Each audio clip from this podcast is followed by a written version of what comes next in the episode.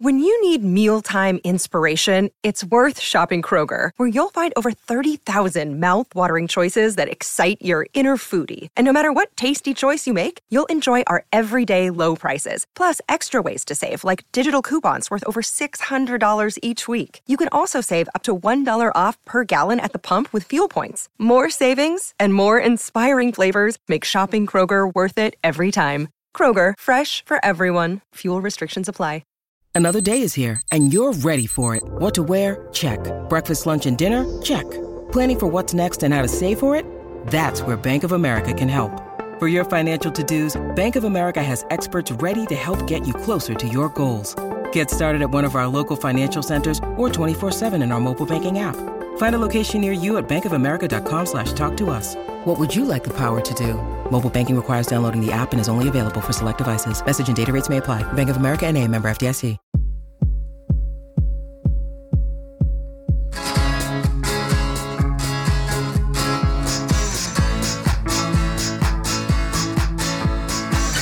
Hey, Holly. Hey, Dave. How are you today on the What Difference Does It Make podcast? I'm very, very, very happy today, but can you please tell me you love me? That's a strange way. Okay, that was going to be my line. That's a strange way to tell me you love me. Okay. I was going to tell you once you told me you loved me. Oh, okay. I'm sorry. Whatever. We are not good at improv. Well, Holly, you are the woman that I always dream of. I'll tell you that right now. Okay. I knew it from the start. Oh, there you go. So, our guest today? Yes. Please tell us. Our guest today is Jock Bartley from Firefall. Really? it is, it is. Firefall has a new album of cover songs called Friends and Family. And I really love the concept of this. Are these in his network? This is the AT&T network of f- friends and family. Is that how that works? That is exactly how this works. yeah, he could phone a lot of friends, as we've learned that he has been connected with all these artists that are on this new album, which is called Holly. I can't remember what the title is. Holly, what's the name of this album? It's called Friends and Family. Yes, that's it. Just friends and family. And some of the songs that they've covered, that they've put their own spin on, that they've been somewhat true to, I think they made some great choices. Yeah, usually I hear, oh, this band is doing covers only. Like, "Oh, okay, fine. However, he has arranged these songs in such an interesting way that even though you know it, it's kind of like hearing a new song. And I love that. In case we weren't clear about Friends and Family, these are tributes to the bands that they toured with, bands that they have played with.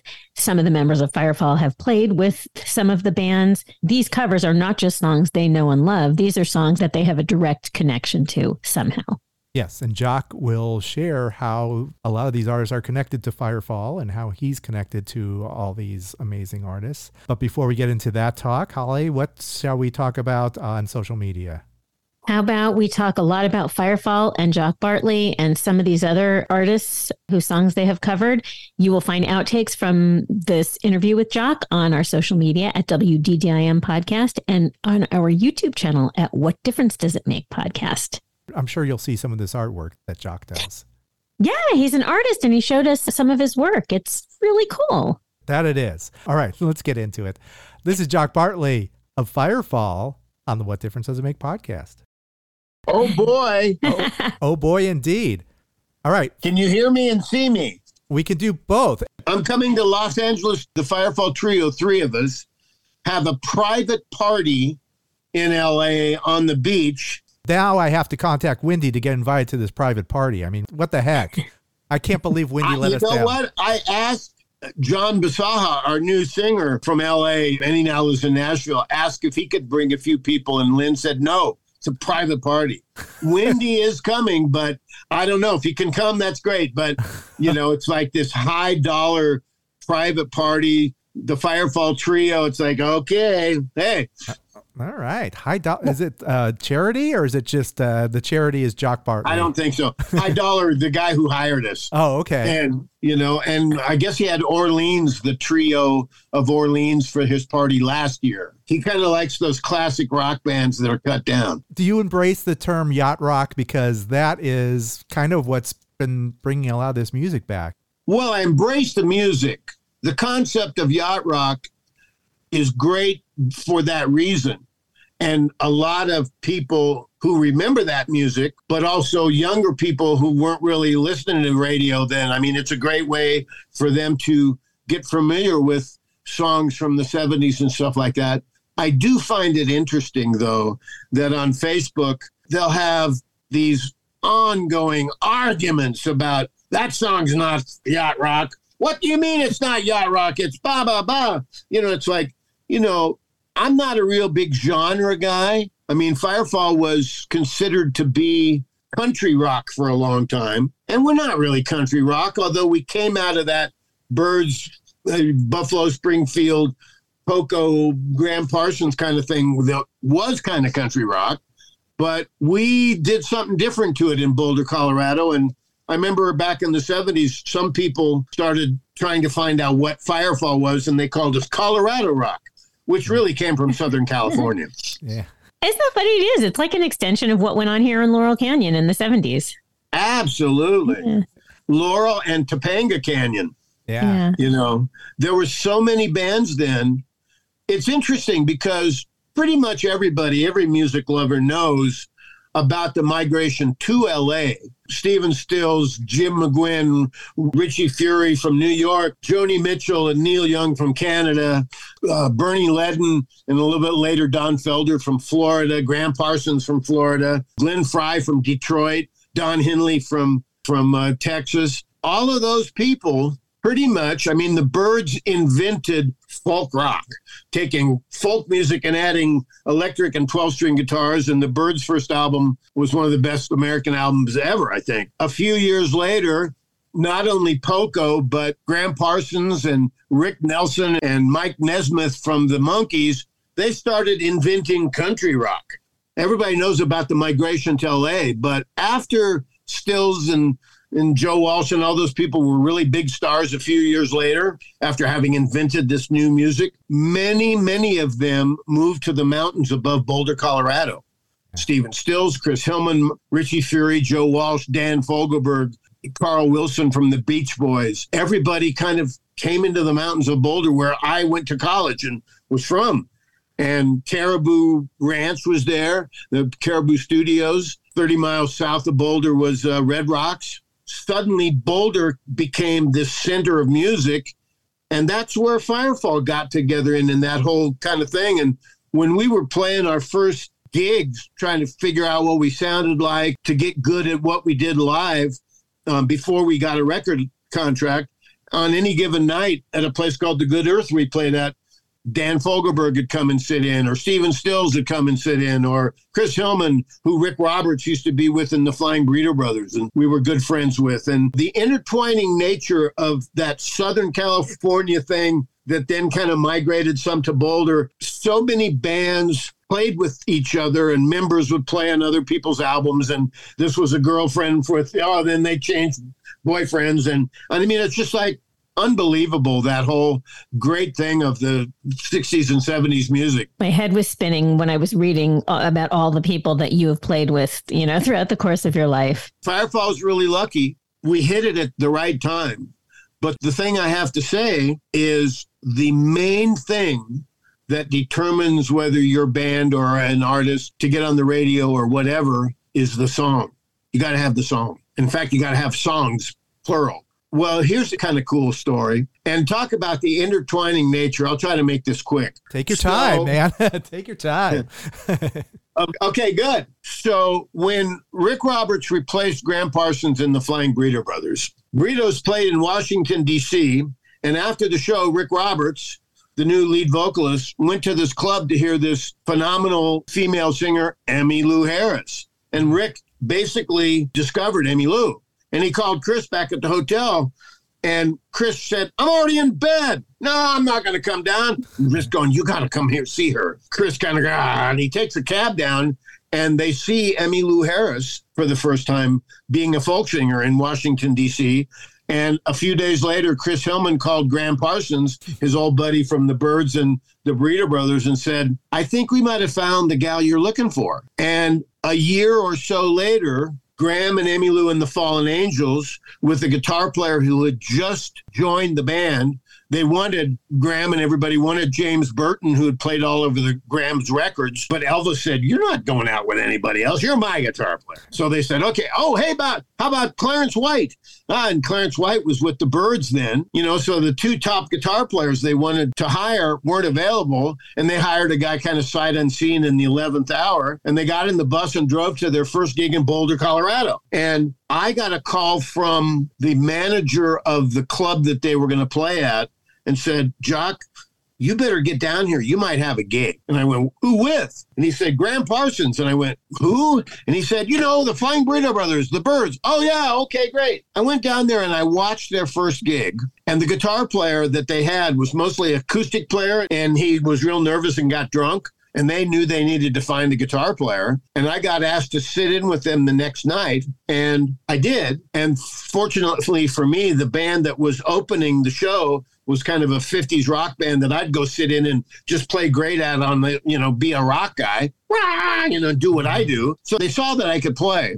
Then I, you know, and they took a vote after the show and said, well, we need a really good rhythm guitar player Number two, we need a good rock guitar player, soloist who can play on our rock stuff. But mostly, we need a really great country picker, a la James Burton, right? And all the records, right? And they looked at it, and I was a terrible country picker. I had no experience in that at all. But I was the first two, and they said, well, two out of three is better than zero out of three.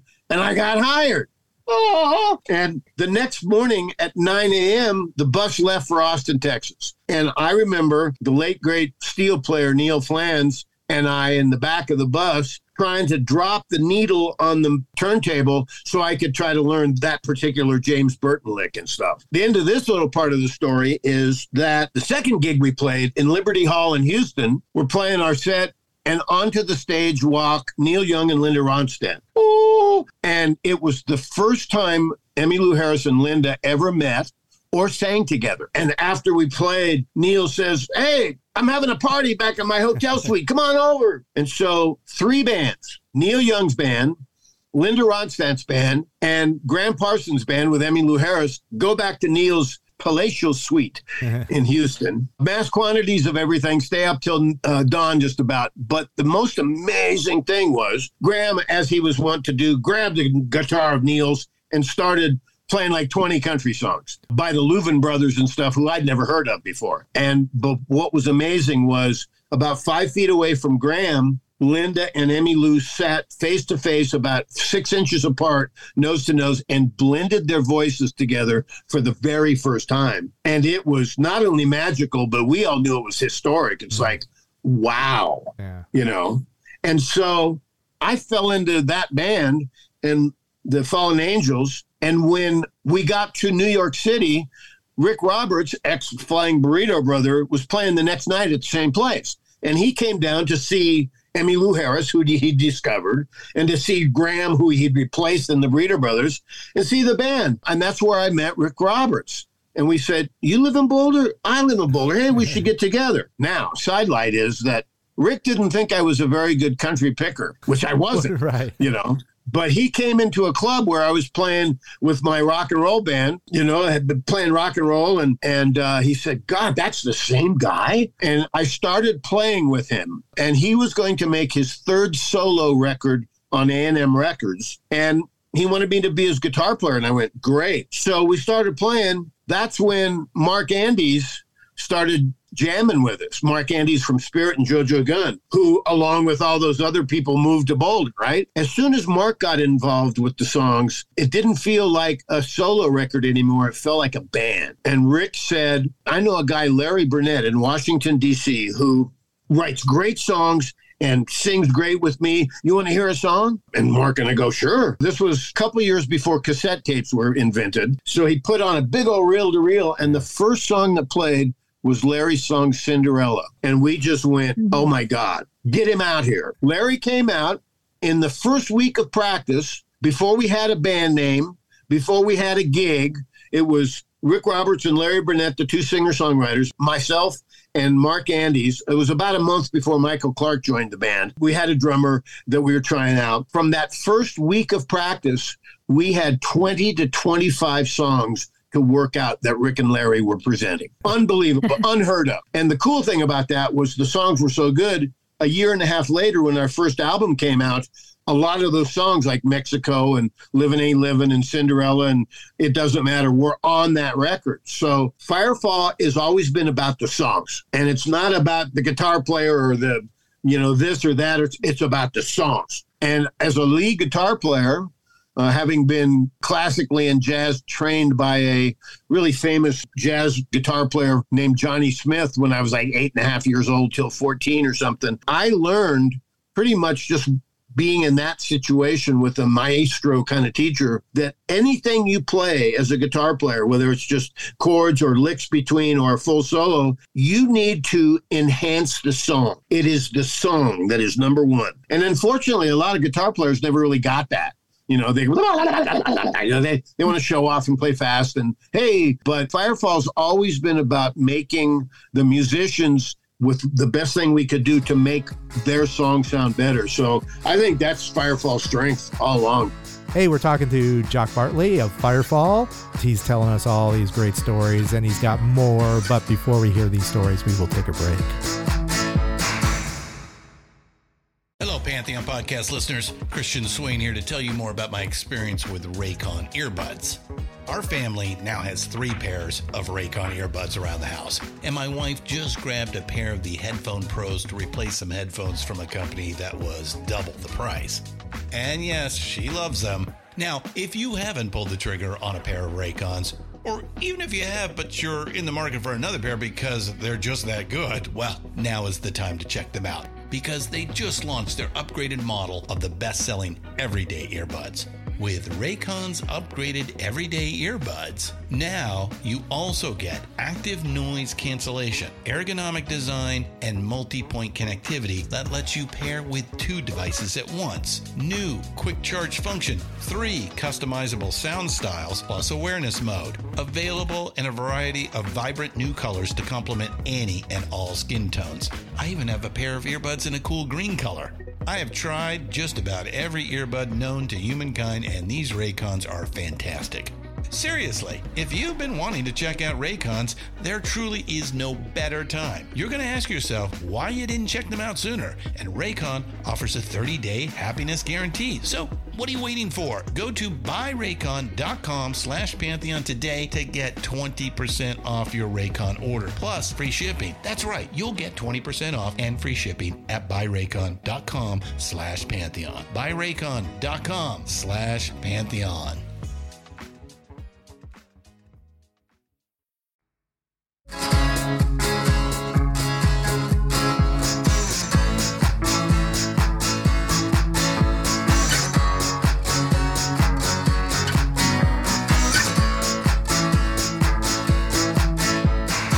Welcome back to the What Difference Does It Make podcast and our guest, Jock Bartley from Firefall. Oh, okay, so you touched on Cinderella. I was just listening to it. Is the main character just a dirtbag who left this girlfriend, or was it just someone she was already pregnant? I was listening to it and I'm like, okay, this sounds like the main character is just a, a bad guy who just left this woman that's pregnant in, in the Well, dirt. He basically told her to leave. He didn't leave her, he told her to leave. It's a fictional song. Came to me with a tear in her eye and a sigh on her. And Lord said, Hun, I'm heavy with child. And I said, God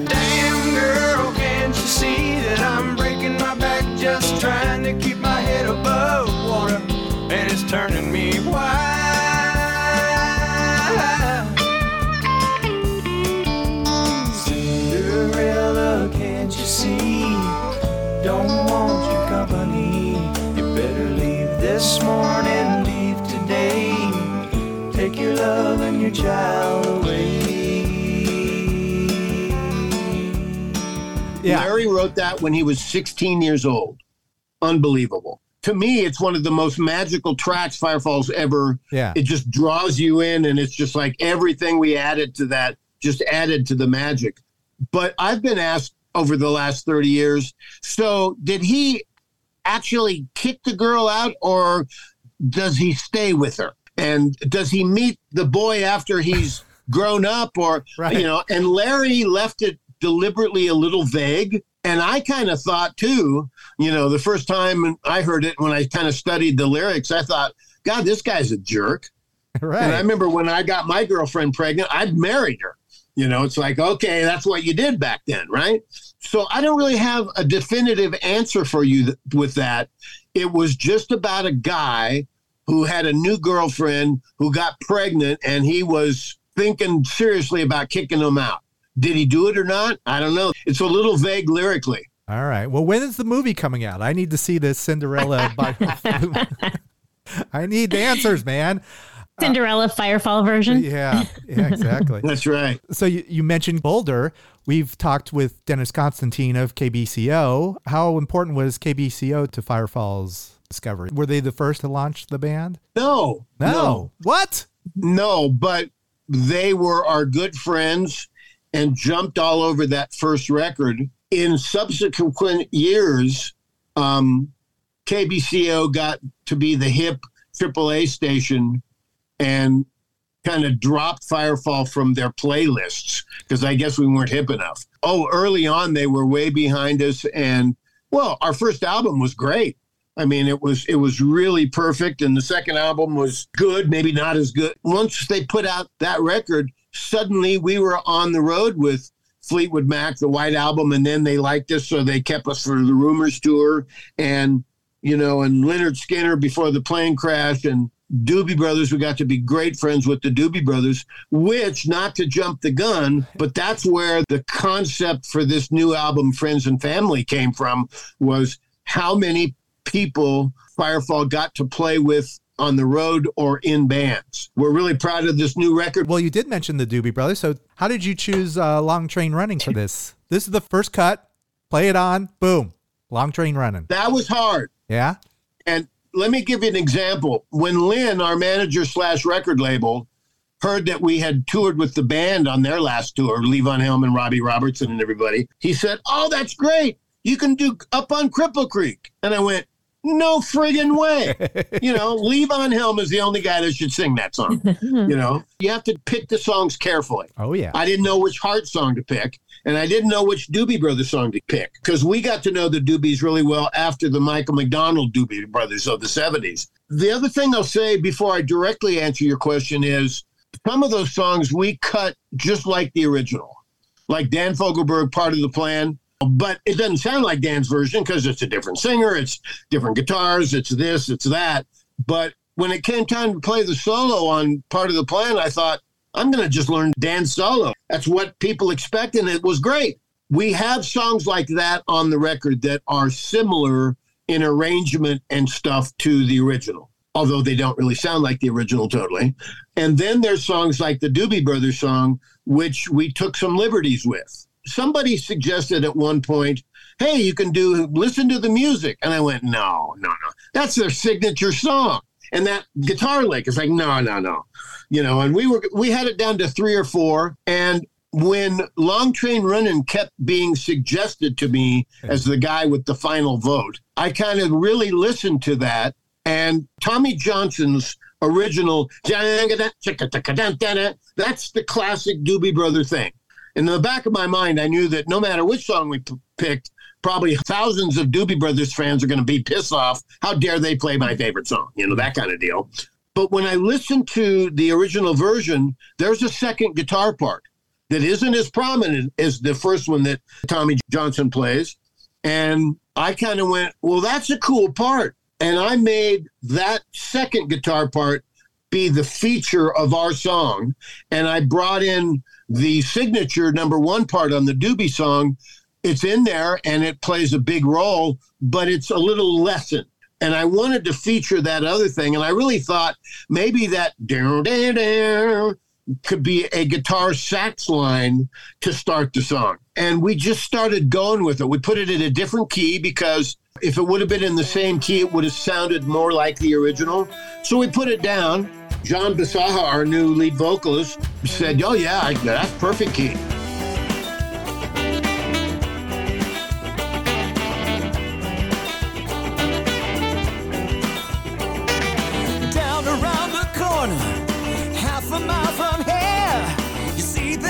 trains running and you watch them disappear without love. Where would you be?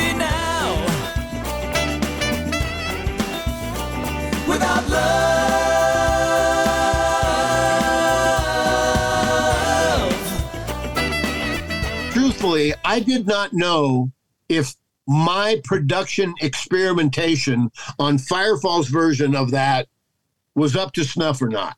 And then when people started telling me, including our manager, that's great.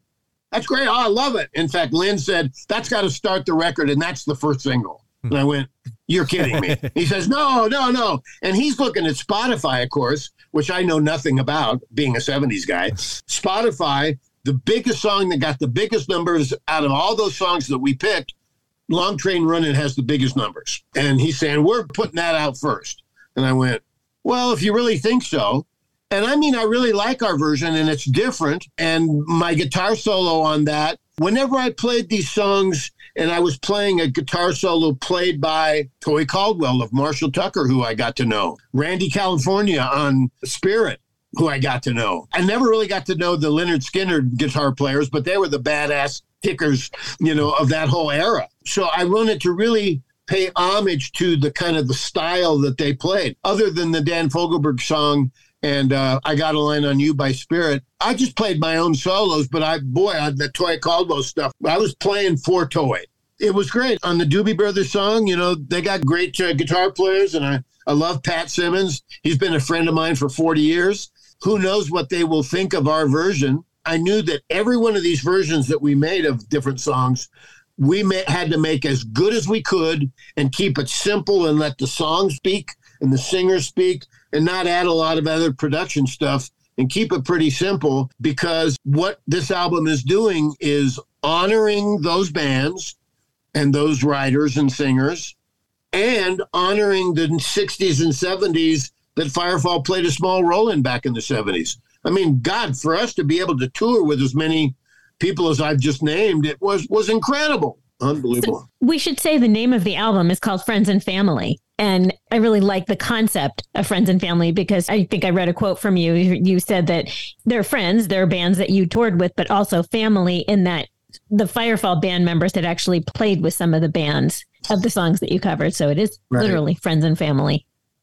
And uh, I got a scoop for you. The idea is so great that we're going to do a Friends and Family too. And we're picking songs and recording now, even before this album came out. It was funny how it happened because Lynn said, Doobie Brothers song, Long Train Running, that's the first single and it starts the record. You know, as an artist, you make the best record you can, then you turn it into the label. And after that, it's like they got control of everything. We don't like that picture, send us a new picture. And Lynn, it was going to be the first single. And then about a month or two in, he changed his mind and said, No, we're going to release Simple Man by Lynyrd Skynyrd, your version of it, that John Bisaha sings great. And I really like my gu- guitar solos on that song. And we're going to put that out first, and we'll put the Doobie Brothers song out second, right before the album gets released. And I said to Lynn, Well, okay, that's great, but Simple Man is like six and a half minutes long. That's not going to get any radio play. And he says, This isn't about radio. Right. Yeah. This is about Spotify and Amazon and downloads. I went, Okay, I'm the guitar player.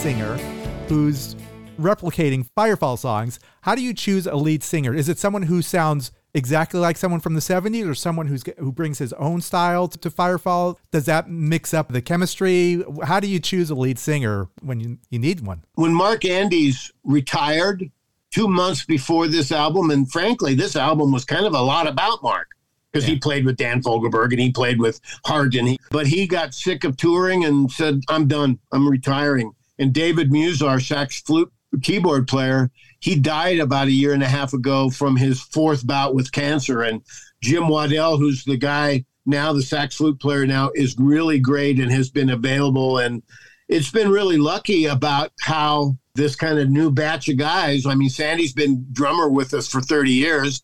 I've been in the band since 74. Steve Weinmeister's a great singer. As leader of the band and the guy, when somebody quits or so, when I fire somebody and I have to replace a lead singer, I gave up a long time ago having the guy have to sound like Rick Roberts. Rick has a pretty unique voice. And unfortunately, he can't sing like that anymore. He's got health issues and really can't perform.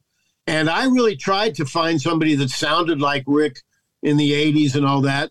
And I realized that if you've got a really good, really great lead vocalist, and even if he doesn't sound like Rick Roberts, he's going to be a good enough vocalist to sell those songs to the people listening. And so if you sound like the record off stage for people who are spending a lot of bucks to come hear you play, that's going to be okay. When John Bisaha became available and I met him, and he's a good bass player, but he is a world class singer. One of the things that John Bisaha did, he was for 10 years in the touring theatrical play of Jesus Christ Superstar, and he was Jesus Christ. Yeah. And he sang all those. Well, he's a great vocalist, world class. And I mean, Firefall's always had good vocalists, and particularly Rick and Larry, who wrote their songs that were so great on our first three albums. That stuff is great, but I have never had a guy in Firefall that was like an LA, ah, you know, rock singer. Man, for instance, when we were trying to pick the Heart song or the Fleetwood Mac song, you know, with girls in the band, he said, no problem. And if you're a good enough singer, you can sell it. So that's my answer. And the blend we've got now with Steven and John, yeah, I'm the third singer and I allowed myself to sing three songs on this album. But when we were cutting background vocals, I would just put them out there and trade parts and double that and triple that. And hey, let's make it sound great that makes What About Love sound like a, a more obvious choice now because I wouldn't have thought that that would have been the choice of heart songs. Right. And the interesting thing was is I'm good friends with Howard Leese, the original guitar player, keyboard player in Heart, member of the Rock and Roll Hall of Fame. And for the last 10 years, he's been with Free and Bad Company, Paul, Paul Rodgers, Rodgers, one of the best singers ever. So I asked Howard if he wanted to play the solo on What About Love, play some power guitars in the solo. And he said, that's great. Sure, thanks. And I sent him our version of that, which we deliberately tried to make as we were recording it. It really started sounded like very reminiscent of Strange Way from 1978. So we played that up with the flute and the boom, boom, boom, the bass part and all that. So Howard got back to me from LA and said, Well, you kind of changed the chords in the chorus. So I can't play the same solo that I did on the original. I went, I don't want you to play the same solo that you did on the original. This is a new version. Play something else. And he played a great solo. You know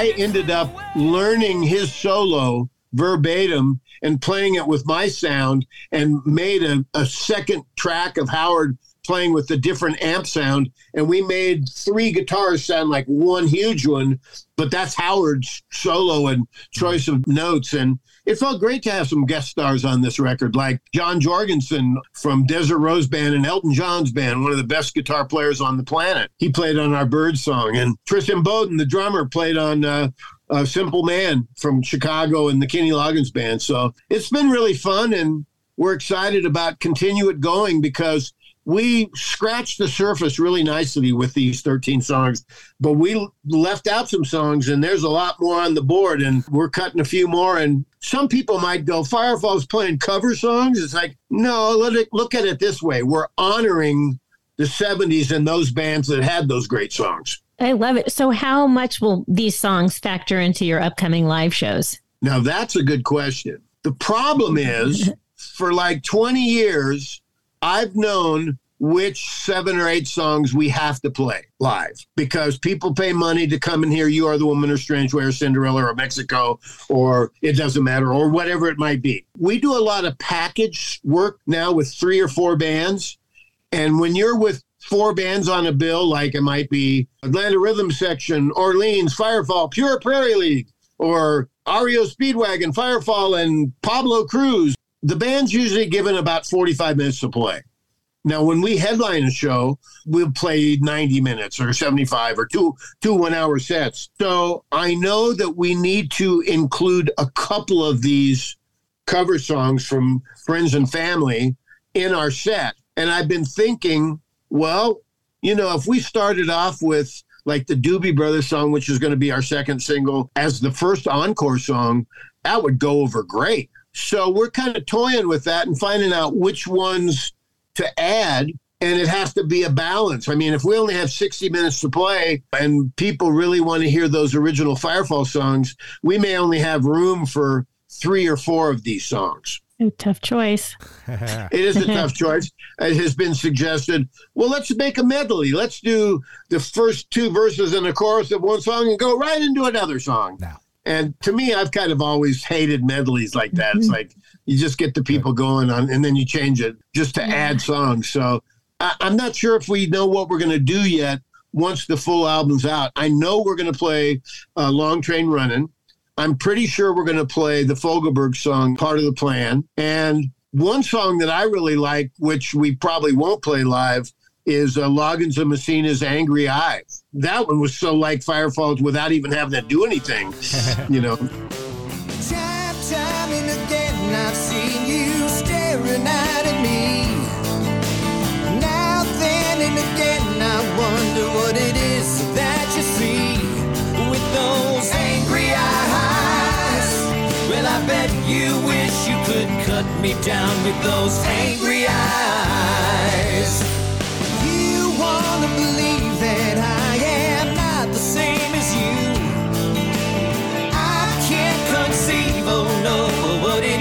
Trying to do with those angry eyes. Well, I bet you wish you could cut me down with those angry eyes. In fact, what's pretty cool, I've, I've heard about uh, some gigs in Florida in 2024, which it's going to be Don Felder of the Eagles, Firefall, and Jim Messina. And it's like, oh, that's a cool bill. So you played in the 70s. Was that Loggins and Messina you opened up for them, or was it like Their show? last tour, Okay. yeah. And then by 77, Kenny had gone out on his own and was starting to have huge Kenny Loggins hits. And we used to open for Kenny Loggins all the time with Tris and George as their rhythm section, Tris Imboden and George Hawkins. So actually, we're trying to decide which Kenny Loggins song to put on volume two because what great songs. And again, it's all about respect and love and really trying to do right by not only the, the people who made that music, but the fans who listen to it and love those songs. Because there's never going to be another 60s, 70s for music. So I've been so lucky and fortunate and being at the right place at the right time a few times and having the licks to be hired and be a good player. I really do think that in the past records we've made, my guitar parts which are all really right brain, non thinking kind of things. I don't figure them out. I just like him in the moment, play them. That was a big part of Firefall sound, just like David's flute and sax was. And that's kind of the thing that I would like to say about this album. We didn't have any preconceptions about what a song had to sound like or what would. So I'm a painter, and it's kind of like being in front of a blank canvas, and then you start and you go, "Oh, I like that," oh. and it and it's a spontaneous creation until you get to the point of that's enough, no more, you know. And that's kind of what a producer does. But I just wanted to stay true to the original bands and kept thinking about those original bands, the Doobies, the band, you know, uh, Dan Fogelberg, that their fans from before will like our songs and see that these were done with uh, respect and love. But you never know what it's going to turn out with like until you start getting there and going, "Ooh, I like this," or "We don't need that anymore," and you take it out. Some of the best gigs I ever pl- got to be in were you would have to say Fleetwood Mac Rumours tops 75, 80,000 mm-hmm. people gig in a, in a day in a stadium. But the band is maybe my favorite gigs. And to watch watch them do what they did and create that great Americana music. Oh my God, it's just so heartfelt and funky. And I have a section, of course, on on our, the liner notes on our album where I named a bunch of people no longer with us Christine McVie, David Crosby, all kinds of people. And Robbie Robertson hadn't died yet when, when we went to press with this album. But I mean, the songs he wrote and the songs they wrote. I know they had big problems in the band when Robbie made most of the money and the other guys are going, what the heck? But I'll tell you what, the music they made on stage is incomparable. And I look back, and that's got to be one of the biggest highlights of my career to be able to sit and watch the band play 12 or 15 gigs.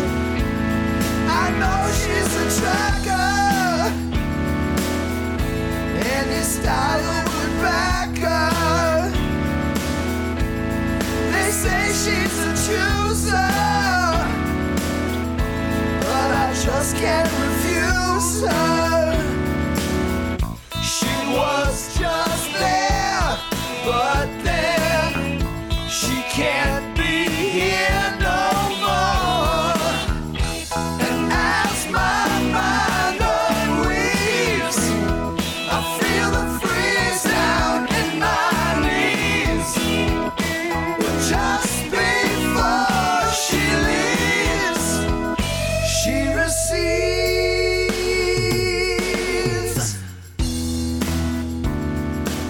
Find it interesting that that as a guitarist, you were obsessed with Levon Helm. Like that's that's the guy you were watching. You Well, I mean, I was also kind of obsessed with Rick Danko. I wasn't so floored with Robbie as a guitar player just because he had his own style and it was funky and you know I was more of that you know Clapton Santana kind of style of playing but the five of them together playing those songs many of which Robbie had written unbelievable and they put not only American music but world music on its head when that first album came out it was just so great to be able to see them play every night. I mean, there's big bands now, and there were big bands in the 90s or 2015s and stuff. But I'll tell you what, that music of the 70s, where one of the keys, I think, was, guys, is that record labels let you kind of do what you did. And they didn't have a stranglehold on what material was picked or the presentation, or they let the bands pretty much play what they wanted to play. And that was all, all over the world too. And America set the standard. You know, the Eagles and Fogelberg and and then Australia, the Little River Band, and all these great bands. Little Feat was one of my favorite American bands. Oh. Steely Dan, hmm. unbelievable. and a lot of people thought that they were just pop music, and it's like, no, no, no, they're serious jazz kind of stuff put in a pop music vein, and it's like totally original American. So that's stuff of the 70s I don't think will be around again.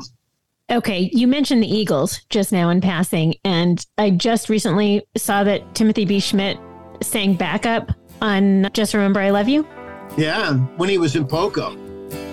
When it all goes crazy and the thrill is gone, the days get rainy and the nights get long. When you get that feeling you were born to lose, staring at your ceiling, thinking of your.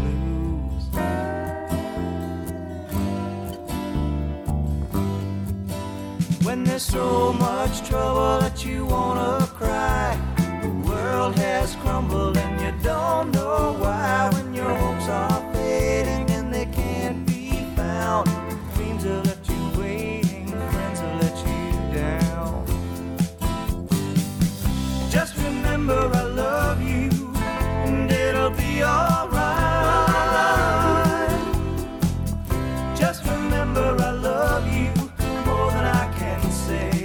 Eagles were the only band that, well, maybe the only band that we never really opened for in the 70s. And it makes perfect sense to me. I mean, the Eagles were in the big leagues, you know, and Firefall had a similar sound, but we were in the minor leagues. No threat to the Eagles at all. But, you know, why would they have us open a show for them? We got to play with everybody from Lynyrd Skynyrd to Chicago to Roy Buchanan to Fleetwood Mac during the Rumours tour. Uh, you know, the Eagles are the top of the heap in our brand of music, in that kind of what turned into be country rock, but they took it way past country rock. I mean, Hotel California's got to be one of the best albums ever made. And yeah, Timothy B. Schmit sang a lot of the background vocals on Just Remember I Love You. And it was really great to have him on it. Now, of course, I can hear it. Yeah, I didn't think about it at the time. yeah, you know, on the end of the song where all the "Well, I love you," that's that's a lot. That's pretty much Timmy. Yeah. Did you produce this album? I am. Okay, very nice. Okay. I am. Yeah. And you know what? A lot of people don't know what producers do, and there's dictatorial producers play this, play that, you know, all this kind of stuff. Really, and I've had a hand at producing Firefall albums from the get go, even though I wasn't really the producer. I always was there in the studio. And when Tom Dowd was the producer, I kind of watched everything he did and everything. What a producer does mostly is listen well.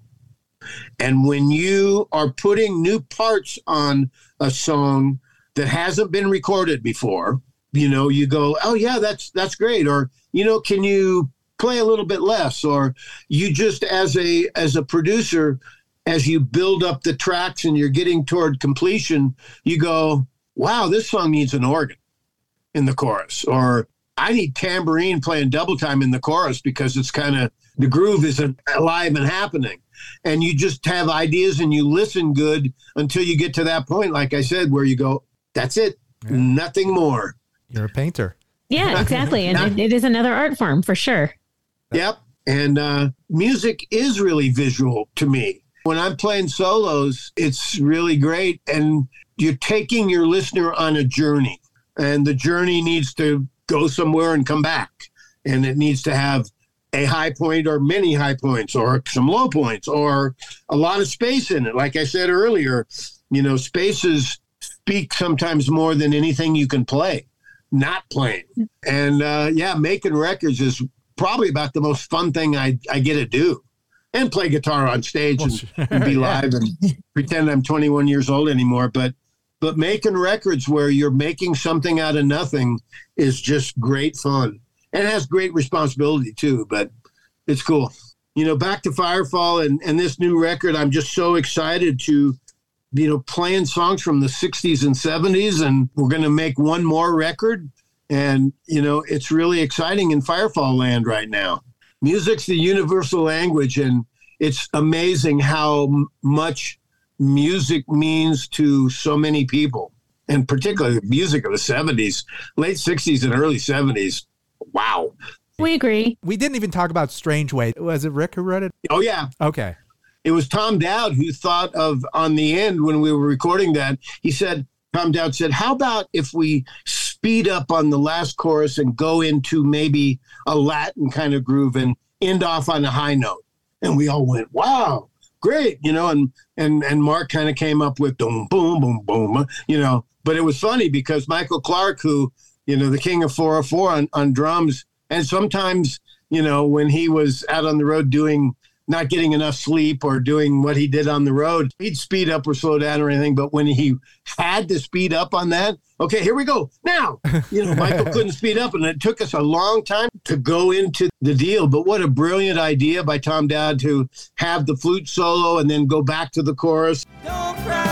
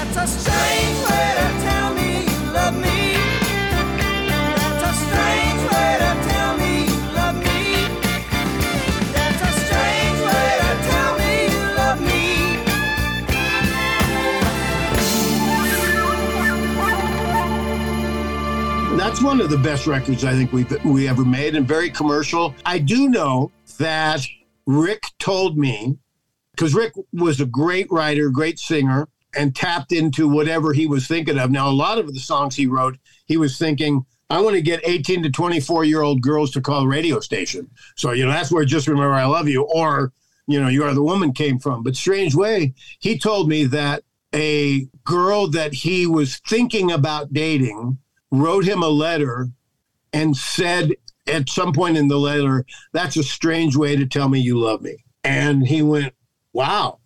And he immediately then took Strange Way and wrote a song out of it. I'll tell you what, that gets the biggest standing ovation every night, the flute solo on the end of Strange Way. And that's definitely one of my favorite songs that we play. For sure. I can't wait to hear the next one. I've been listening to this one nonstop leading up to this, and I can't wait to hear part two. Cool. I, I can't wait to finish it. Like I said earlier, as a producer, I wanted to keep the production pretty sparse and let the vocals and the song really shine through. But I'll tell you what, the music of the 70s and that production of the 70s, you know, is, is really great. And, you know, I know how to make good Firefall records, and putting them to these songs was really a joy. Definitely a joy. They're great choices ultimately, I think. Why, thank you. yeah. Yeah.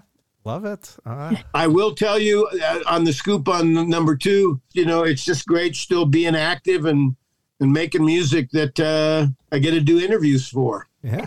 I agree. I am shocked that someone actually retired. No one retired. No musicians ever retire. That, that's this is what they do, right? This is what you're going to do forever. I'm not going to retire until I can't play anymore. Right. Exactly. Uh, well, And, and then maybe then I'll play slide. Hey, I can do that. glad you're keeping this music alive. Keep. Yeah. Well, thank you, Yeah. and I appreciate uh, the time. And we'll do another one of these when you get volume two. For sure. Guys, it's been very nice talking to you. Thank you. Thank you for spending so much time with us. All right. Take care. My pleasure. Did you enjoy the talk with Jock Bartley of Firefall? Yes. He was great. He is so interesting and engaging, and he has such great stories about everyone. And I could have learned a lot more. And I'm glad that he said that he will talk to us when he releases part two, Friends and Family. He'll have even more stories to tell. So, yeah, that was a total treat. It's very incestuous. This uh, this Laurel Canyon scene and the music scene. Everyone's uh, I don't know. I hope they all took tests back then and just kind of. I'm no sure one was all- worried about such things. But learning about Boulder was pretty fun too. I didn't really get the Boulder scene, but now I understand a little bit more about the Rocky Mountain Way. Thank you, Joe Walsh.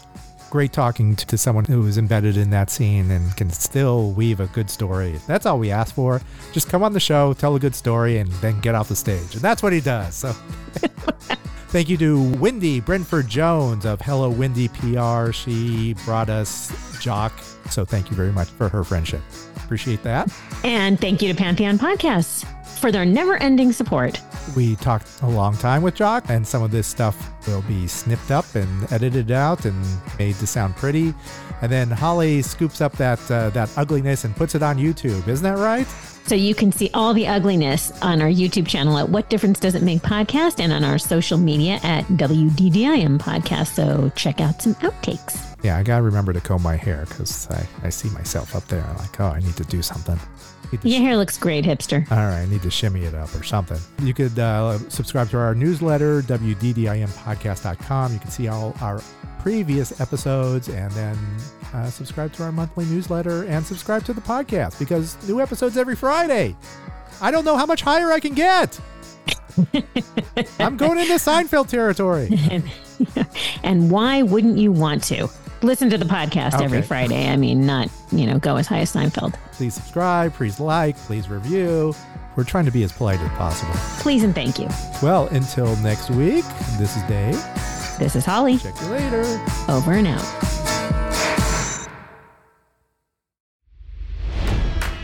It's NFL draft season, and that means it's time to start thinking about fantasy football.